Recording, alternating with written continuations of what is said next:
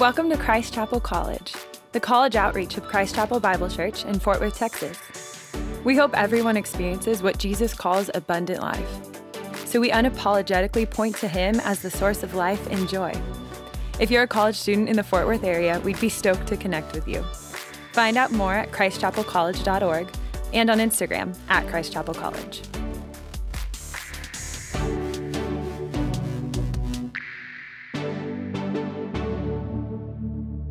telling someone earlier, there was nothing more electric than walking up to SoFi Stadium and the beginning of that game. I was more hyped up than I have been, I don't know, probably ever. And then slowly but surely, it became the most depressing moment of my life. And I'm sitting there in Pete Sawyer's lap crying. Um, yeah, cold and wet and miserable. Uh, winter break though was really good. I hope it was good for y'all. It's really glad. I'm really glad to be back, and I'm glad you guys are all here. Um, especially if this is your first time joining us. I think this is gonna be fun, um, and I hope you keep hanging out with us. But uh, guys, I feel like I haven't been in Fort Worth for I don't know. Feels like what's been a month. I was in Colorado for a couple weeks, uh, which was fun. Got to do some skiing and snowboarding. I'm a snowboarder. Sorry if that breaks your heart. Um, yes. Uh, and honestly, it, they were great ski trips. What was fun about them is you get to know whenever you're like staying in a cabin with someone for multiple times, you get to know each other really well, um, and you get to have some good talks. So one of the trips that I was on, I was with a bunch of other guys, and we uh, hit, you're hitting the slope day after day, and there's nothing like spending an entire day together, sleeping in the same cabin and bunk beds, and sharing meals together to get like really close and bond. So one one evening uh, at the end of the week, we uh, we're all tight. We all know each other really well now, and we've bonded a lot, had a, some great shared experiences, all that good stuff. And we're sitting around in our cabin just talking about life and getting real with each other and, and being real honest. And uh, the night ended with a question to, to one of the guys. Uh, we got real deep. But what is one thing that's keeping you from following Jesus um, and one thing I can do to help? And it was one of the best conversations I've ever had. And he was super honest and vulnerable. But then everybody else started answering that that question and it was really cool and I won't get into the details of it, but what I discovered in that combo is that it kind of came down to, to one thing, or a couple things, I guess.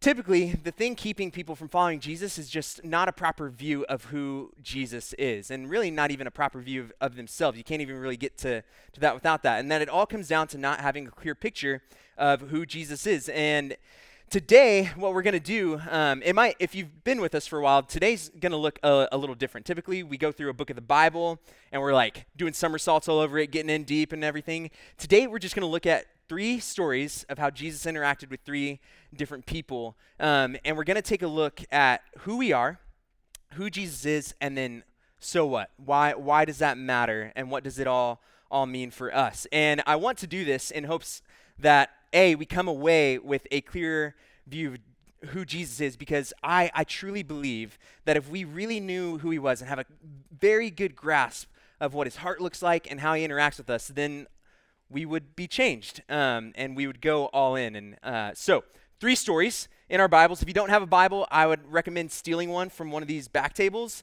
Otherwise, we'll, we'll throw up scripture uh, on onto the screen up here. Um, but I, I was thinking through through what I wanted to share and I picked these three stories, and uh, I think we're going to identify with a couple of different people in them. They're real stories about real people, real events, um, and you might not identify with all of them, but my hopes and my thoughts were that you uh, will likely identify with at least one of them. Um, and I don't think this covers the entire spectrum of who we are or uh, or who Jesus is by any means, but it's a start, and I think it's an honest glimpse. So, story number one. Are we ready? Uh, story number one is in Mark chapter 5. And again, we'll, we'll put it up here on the screens for you. Um, this first story is about a woman who is suffering and hurting and um, kind of filled with, with some shame. Again, there's the, the passage if you want to look it up. Um, by the way, I had them put that up there. We're going to kind of fly over these these stories, and I think there's a lot to unpack in each one, and we can't spend all all of our time on it. So write those down. I would highly encourage you to go spend some time in them later and read them. But um, let me let me set the scene for you. Jesus uh, is teaching. He's going around teaching, performing miracles, all that kind of stuff, and doing it with authority. He's telling people he is the Son of God, the promised King of Israel, all that kind of stuff. And people are starting to question who he is. And he's performing miracles and healing the sick and doing all of it with incredible compassion. And people are kind of like tilting their hit heads at him. Um, and so some people are coming to him in droves, right? They're just flocking to him of like, okay, we believe this guy can help us and heal us. And then uh, other people are not believing him. But long story short, Jesus is on his way here in this story to go heal and, and save someone's daughter. Um, but the streets are packed and crowded. Again, people are, are flocking to him. And so everyone's in a hustle. They're pushing and shoving um, their way to see Jesus and enter this story. So, Mark 5, verse 24. It says, And a great crowd followed him and thronged about him.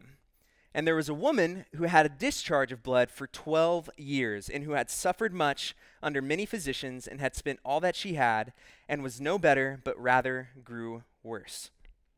She had heard the reports about Jesus and came up behind him in the crowd and touched his garment.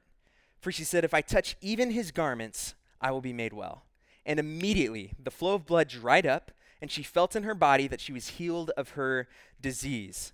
And Jesus, perceiving in himself that power had gone out from him, immediately turned about in the crowd and said, Who touched my garments? And his disciples said to him, You see the crowd pressing around you. There's so many people here, and yet you say, Who touched me? How can we know? And he looked around to see who had done it. But the woman, knowing what had happened to her, came in fear and trembling and fell down before him and told him the whole truth. And he said to her, Daughter, your faith has made you well. Go in peace and be healed of your disease. Beautiful story. Um, let's just take a note of what the text says, right? We see a large crowd, right? Hustling, bustling crowd. The word thronged is used, which is like not in our normal vocabulary. Do you, anyone use thronged? Um, it's used, it just means people were flocking in multitudes, is all, all that is. And there's a lot of people. It's shoulder to shoulder, probably feels a lot like ACL. Um, and there's this random woman right in the middle of it all. And it says that she's been bleeding for 12 years. Like external bleeding, internal bleeding, just cannot control it. And we see that she suffered much. She's in immense physical pain and she's devastatingly weak, right? She's constantly losing blood. So she's extremely weak. And she spent, it says, all of her money on doctors and physicians to try and get medical help, and yet no one can help her. this disease that she has is only growing worse. Nothing can stop the bleeding. Talk about hopeless. For 12 years of your life, you have this problem and nothing is fixing it. Right? Have you anyone in here has anyone ever felt like that? Like you can't escape your situation? Like nothing you do is fixing it and that you can't even fix this pain, can't even numb it, can't even run away from it, that is where she's at. And at the same time, not only is that going on in her life, but she's filled with shame. She's deemed unclean. Um, she can't even go to the temple to worship, is what you learn when you study this passage. And she can't even go anywhere in public without announcing herself. So she literally has to go around in public, like um, in this story, right? And she has to go around and she has to announce, I'm unclean, I'm unclean. That way people know to avoid her and not even be around her, right? She has to announce herself. So talk about just isolation. Imagine how isolated she she feels and how unseen she feels. She doesn't feel cared for at all. She literally her identity becomes unclean. She literally has to say, "I'm unclean, stay away from me." And she's desperate. She's heard stories of this guy n- named Jesus and what he can do and she's literally so desperate she goes man if i can just if i can just touch his robe i don't even need to talk to him i don't even need to hug him i just need to barely touch his robe and if i can do that maybe my situation will turn around maybe i'll be healed so that's what she does right? And i imagine her probably just filled with anxiety as she's working her way through through this crowd right? Again she's typically having to announce herself and people have to avoid her and she's probably like getting in shoulder to shoulder bumping people and she's probably worried holy crap did i just make that person unclean? Are they going to be pissed at me later? I don't know and she's like i just need to touch jesus and finally she does right? And he's probably walking away and she probably just barely grabs him and immediately it says she can feel within her that she's been healed and the bleeding stops and I like to imagine Jesus, right, in that moment. He's kind of like looking around and she's like, What? Who did that? But I like to imagine Jesus. Here's this woman, just everything changed for her in a moment. and he looks down at her, right? It says she fell down on her knees. And I imagine him reaching down to this ashamed woman, right? Some other translations say she's ashamed. And I imagine him gently lifting her chin, lifting her face, looking her in the eye, maybe even wiping a, a tear away and smiling, and then just saying, Daughter, you've believed and you've been made well. You're not sick anymore. Just imagine that. And I don't want us to miss the most crucial part of that, of that last part. This, this woman, this random woman who is used to being on the fringes and on the outside and literally announcing herself, giving herself the identity of unclean, avoid me, don't be around me. She goes from the fringes, just one random woman in the crowd, and the God of the universe looks at her and he calls her daughter. He says, Daughter, you've believed. You're not sick anymore. This woman, for the past 12 years at minimum, right, has been on the fringes unnoticed and unwanted, unwanted and is now being welcomed into the family of God by the God of the universe himself. It says, Daughter.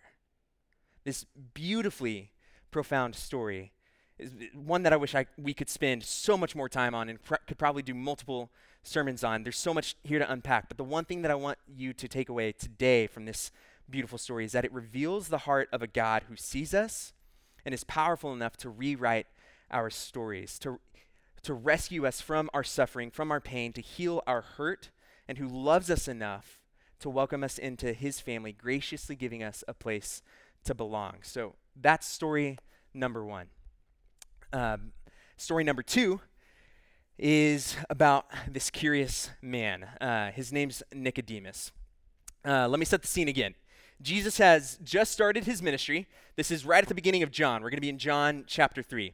This is right after the story when he turns water into wine, and we learn that Jesus isn't afraid to party and he likes a good cab.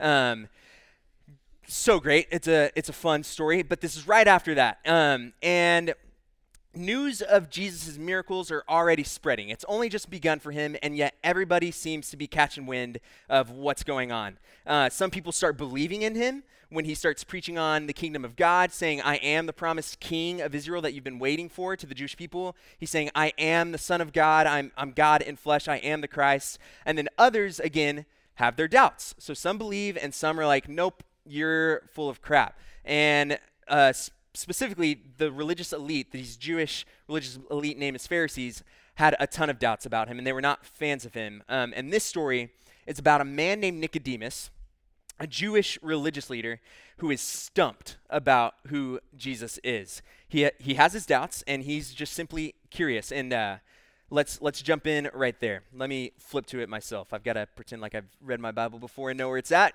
Uh, John 3, verse 1. It says, Boom, wrong page. Now there was a man of the Pharisees named Nicodemus, a ruler of the Jews. This man came to Jesus by night and said to him, Rabbi, which means teacher. We know that you are a teacher come from God, for no one can do the things that you're doing unless God is with him. And Jesus answered him, Truly, I say to you, unless one is born again, he cannot see the kingdom of God. And then Nicodemus asks him another question How can a man be born when he's old? Can he enter a second time into his mother's womb and be born again? And I imagine him being a little rhetorical and sarcastic, like, I'm a grown man. Do I? Yeah, that's a weird image. Um, then Jesus answered and he said, Truly, truly I say to you, unless one is born of water and the Spirit, he cannot enter the kingdom of God.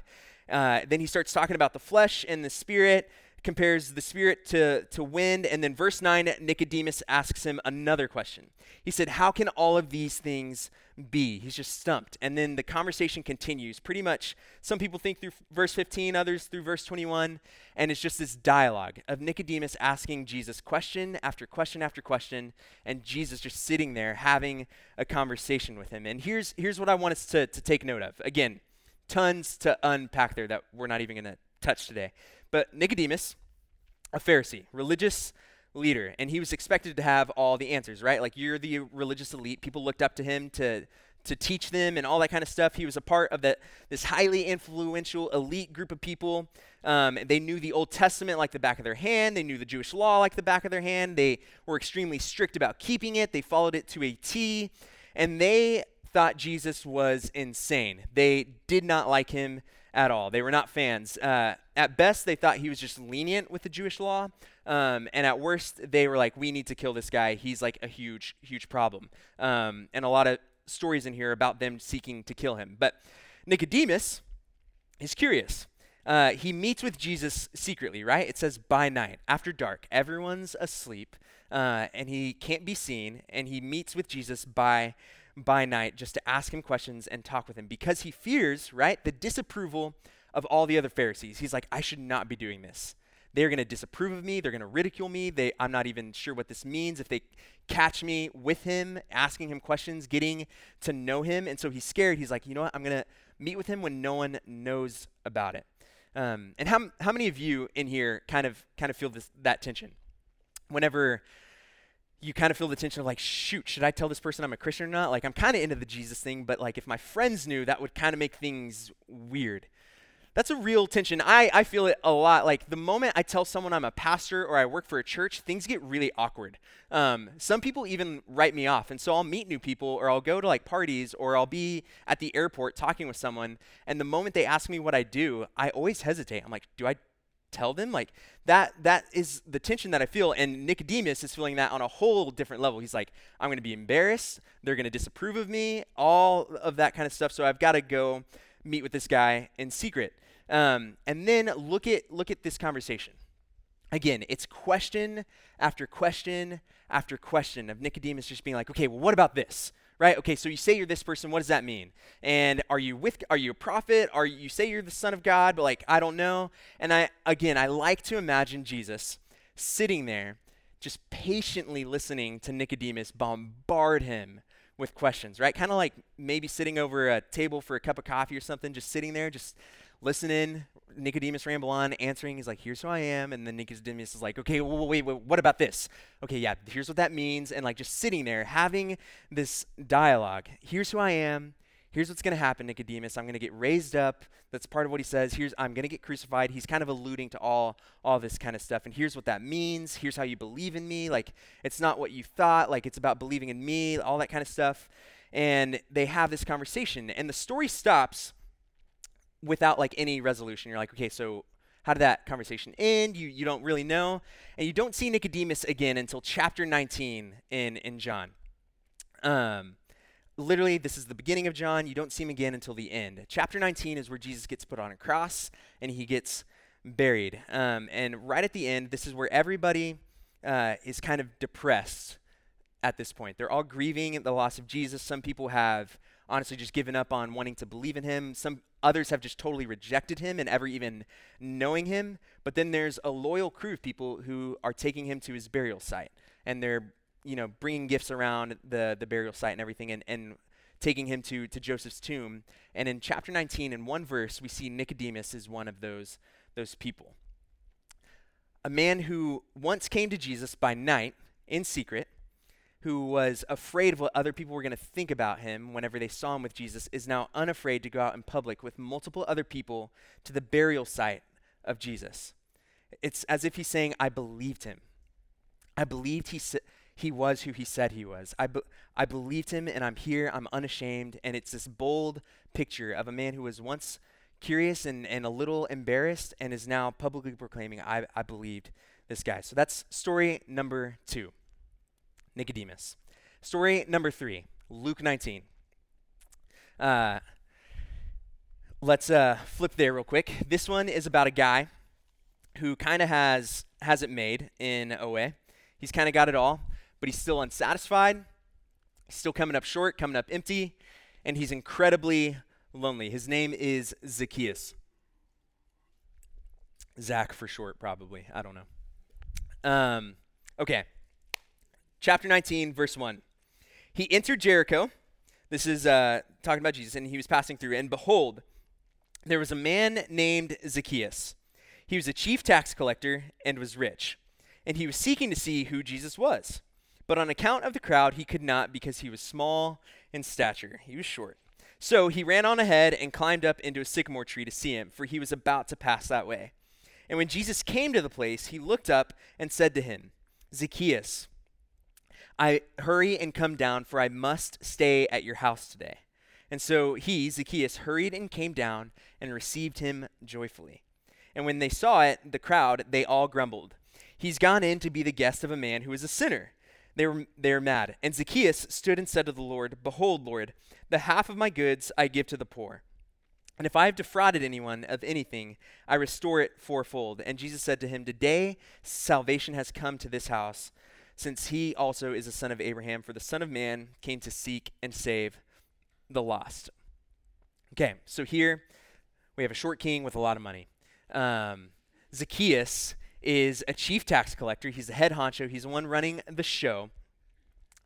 And everyone hated this guy, right? They did not like him. Uh, a, because he's a tax collector, and who likes doing their taxes to begin with? And then B, he is like a cheat of a tax collector. He tells people that they owe more than they actually do, and he pockets the difference. And there's no way for them to know if he's actually being honest about it or not. Spoiler, he's not being honest. He's making a lot of money off of these, these people. He had all the wealth in the world. He stole a lot of it, but he had it, and he was still unsatisfied it wasn't enough. There was a void in his heart, is what I uh, imagine Zacchaeus feeling. He's like, nobody likes me, and there's a void in his heart that wasn't being filled by the things he had, or any of his accomplishments, or his success, or any of the money that he had. Nothing could replace it, and he was lonely because everyone hated him for stealing their money and being a cheat.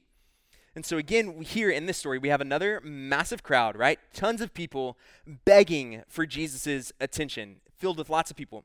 And then here's Zacchaeus, short little guy, can't even see over the crowd of people. And he's like, I need to catch a glimpse. Like, there's something there. I'm craving something more. Apparently, this guy has something to offer. I need to catch a glimpse of him. And so he's trying to see Jesus, and he can't. And again, I think this guy's like a middle aged man, 40, 50 year old. If you know who Danny DeVito is, I like to imagine that's what he looks like. Um, someone told that to me once, and it just stuck with me. And so this guy is trying, and imagine Danny DeVito saying, You know what? I'm going to go climb a tree. Like, that's just a funny sight. He was determined enough to go climb a sycamore tree. Uh, and here's why I think them telling us about that tree is important. It's a sycamore tree, which means if you look up a picture of it, it's a beautiful tree, but it's like heavy, heavily leaved or I don't know what the right word to say that is, um, but it's like thick. And so you can't really like see through it or in it or anything like that. And so he's in the top of this tree looking down at the crowds, waiting for Jesus to pass under the road underneath him. He's like, cool, I'll just catch a glimpse. And I like to imagine that part of him is like, this is actually better. I'm kind of hidden up here. All of these people that are wanting to see Jesus are the people that hate me. They won't see me if I'm in this tree. Jesus, I'm probably not even really worthy to be in his company, but I do want to catch a glimpse of him. He won't see me if I'm up here either. And uh, then what happens is Jesus is walking along the road, comes across the road where the, the tree is, and he stops dead in his track. Again, there's tons of people begging for this guy's attention, and Jesus stops. And Zacchaeus is like, okay, front row seat. What's about to happen? Is he going to heal somebody? What's, go- what's going down? And then the next thing you know, Jesus looks straight up walks eyes with Zacchaeus, and Zacchaeus is like, "Oh hell!" And then they they lock eyes, and Jesus says, "Zacchaeus." They've never met before, and Jesus knew his name. Just imagine that for a moment. He says, Zacchaeus, A, I see you. What's up? And then B, I must stay at your place tonight. I've got to come over. I've got to go to your house. And I love the word must in there. Again, we don't get to unpack a lot of these stories, but I do want to highlight this. I think that word shows the necessity of Jesus of like, hey, you're the reason I'm here. People like you that think they're unworthy, people that just want to catch a glimpse for me, is the reason that I'm here. You are my mission to seek and save the lost, like in that last verse of this story. He says, I must stay with you. I've got to come over. And can you imagine what's going through Zacchaeus' head at this point? It's probably racing with thoughts and questions like Jesus wants to stay with with me? Like he knows me, he wants to get to know me more? And then it probably goes into, "Oh my gosh. Is he going to change his mind about me once I actually climb out of this tree? Does he actually know who I am? Does he actually know what I've done? Everybody else seems to want to avoid me. I've hurt so many people. Is he going to change his mind and want absolutely nothing to do with me? But then I love Jesus knew, right? Knew him. He said, I called him by name. He knew all of it. He knew all of Zacchaeus, and he loved him still. And I love that it says Jesus received him joyfully, as if he connected all those dots himself. Wait, Jesus sees all of me, and yet he still loves me? And then he receives him joyfully. And then they go to his house. He invites a lot of people over. Um, they party, they have a good time, they eat. And Zacchaeus repents, and his life is changed forever, right? So much so that he repays everyone back that he stole from uh, four times the amount of what he stole from them. And notice that it doesn't say, I think this is a cool observation, it doesn't say that Jesus asked him to do that, right? It was just Zacchaeus' natural response to the grace and the love of Jesus. And then I also love the contrast where it says the people grumbled about this a total contrast to how Zacchaeus received Jesus, right? He received him joyfully, and everybody else is grumbling. Like, what? Jesus is hanging out with that guy? Like, Jesus is going over to that man's house? Like, he stole all my money. What the heck? And they are so mad about it, and it doesn't make sense to them that God could love someone who seemed so unlovable. Again, they hated this guy. Everyone else hated this man, and Jesus loved him. You see, Jesus loved Zacchaeus when no one else did, and he satisfied some eternal longing in Zacchaeus that nothing else could. And he got personal with Zacchaeus, looked at him, locked eyes with him, ate meals with him, got invited over to his, his house, and it got personal with Zacchaeus, and it changed Zacchaeus' life forever. You see, in all of these stories, here's, uh, here's what we see we see people who are suffering and hurting, and at the same time, we see a God who sees them, who cares about them, knows them, and a God who heals. We see people who have doubts and questions, and we see a God who meets people in the face of their doubts and questions, and he doesn't back away. He's patient. He sits and walks with people through their questions and their doubts.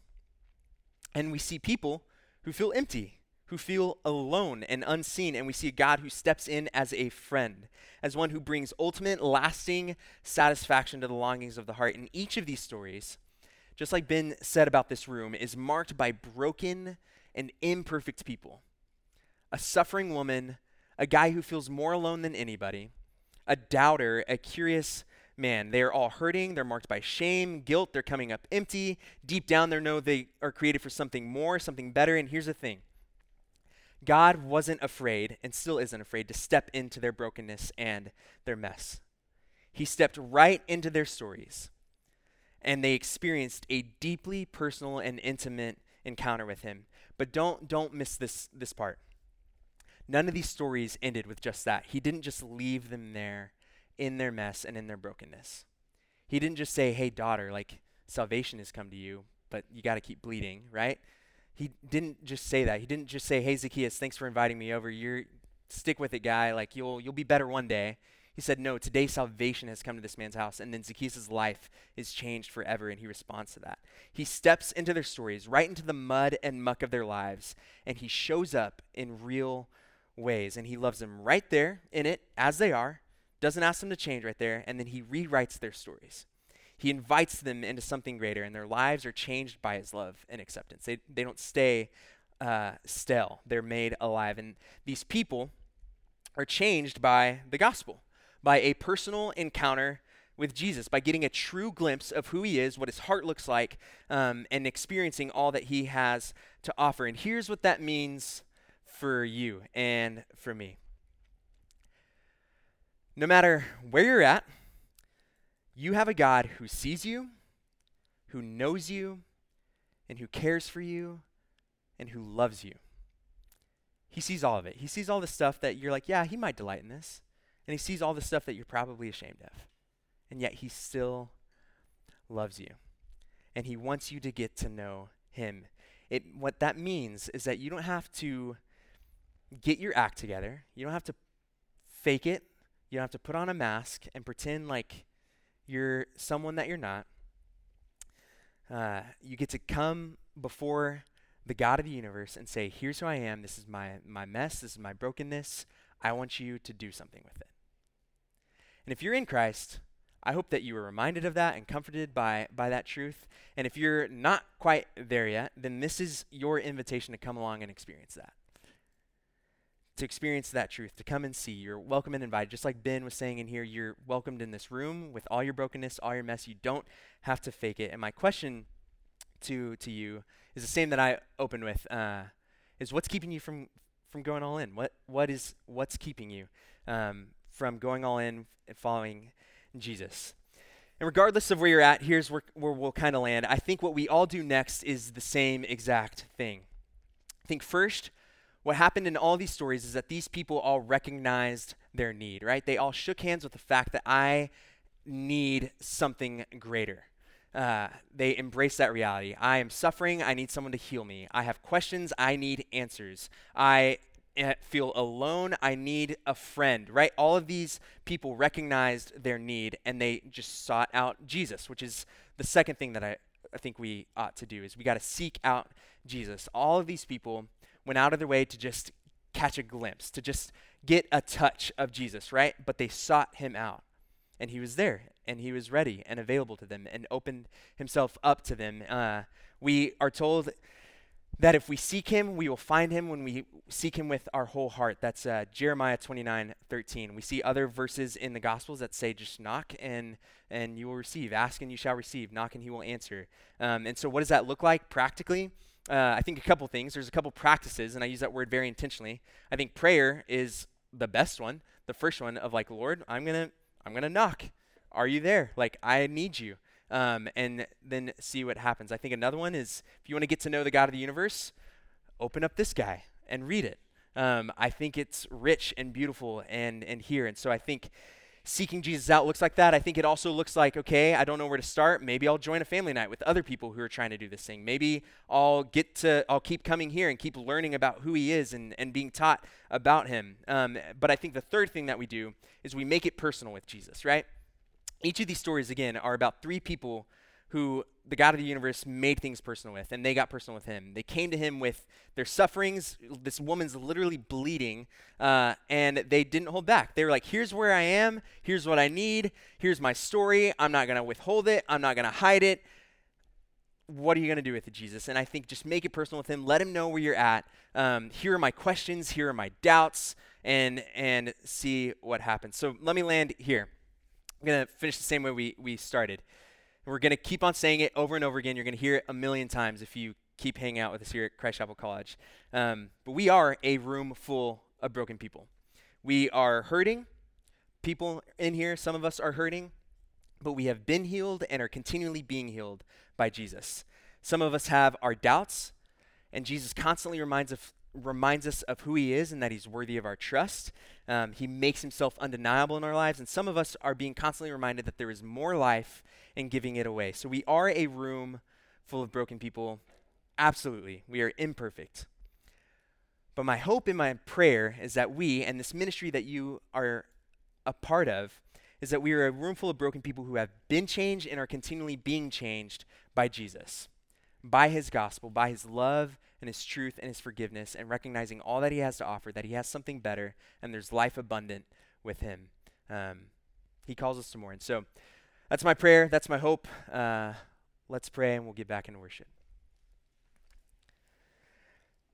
Father, we love you uh, and we thank you for who you are and for what you've done in uh, in our lives, Lord, and just how you've shown up. And Father, I pray for those of us in that in this room who haven't experienced that, Lord, that uh, tonight we would experience you, that we would experience your love, your truth, and your forgiveness, Lord. I pray that you would make your love for us just abundantly clear tonight, even as we sing uh, one last song, um, Lord, and as we're just reminded of the stories all throughout Scripture of how you show up in people's lives. Would your your love be made abundantly clear? Uh, Father, we need you.